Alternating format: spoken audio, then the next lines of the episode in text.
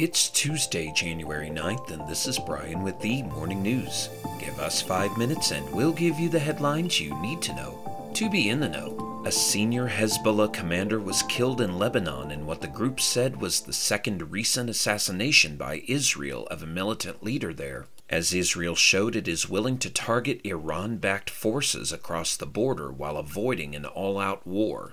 Hezbollah said the commander, Wissam Hassan al Tawil, was killed on Monday in an Israeli attack in a village in southern Lebanon. The Israeli military said jet fighters struck Hezbollah targets in Lebanon after a missile was launched toward northern Israel, but Israel didn't say if Tawil's death was related to the airstrikes. Tawil was a member of Hezbollah's governing Shura Council and was related by marriage to the group's leader, Hassan Nasrallah. In other news, U.S. stocks posted solid gains Monday, easing investor anxieties after the market's rough start to 2024 last week. Both the S&P 500 and the Nasdaq Composite logged their best days since November, climbing 1.4% and 2.2% respectively.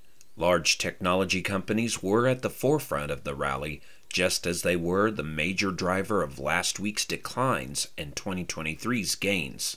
All of the so called Magnificent Seven stocks climbed more than 1%, with chipmaker Nvidia jumping 6.4%. In an otherwise encouraging day, Boeing shares were an exception, falling 8% after a 737 MAX jet was forced to make an emergency landing Friday when a piece of the plane ripped off in midair.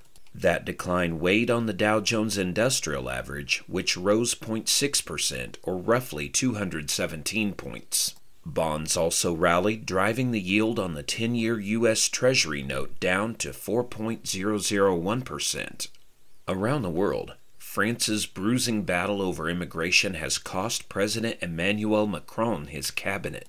On Monday, French Prime Minister Elisabeth Borne resigned after her ranks fractured over the passage of a contentious immigration bill that boosts authorities' power to deport foreigners and limits access to welfare and citizenship.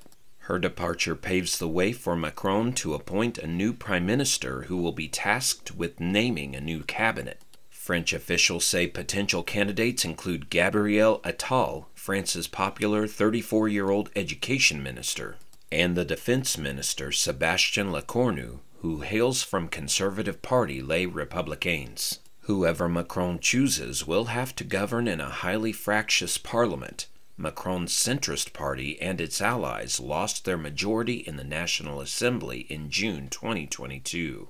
Meanwhile, Pope Francis called on Monday for a global ban on parenting via surrogacy, calling the practice deplorable and a grave violation of the dignity of the women and the child. I deem deplorable the practice of so called surrogate motherhood, which represents a grave violation of the dignity of the woman and the child based on the exploitation of situations of the mother's material needs, he said.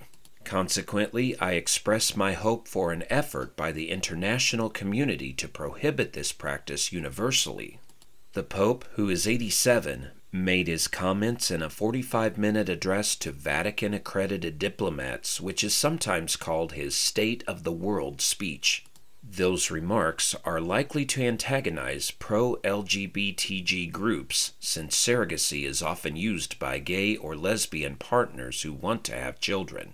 And Michigan returned to the summit of college football with a 34 13 win over Washington in the national title game Monday and a smash mouth display that recalled the program's 20th century glory days. The victory gave Michigan its first national championship in the sport since 1997 and marked the crowning achievement for coach Jim Harbaugh, who arrived in Ann Arbor almost a decade ago with a promise to restore the Wolverines to their rightful place at the top of college football. Now you know, and you're ready to go with the morning news. Share this with a friend and subscribe to us wherever you listen to your favorite podcast. You can also sign up for our newsletter at themorningnews.com. Thank you for listening.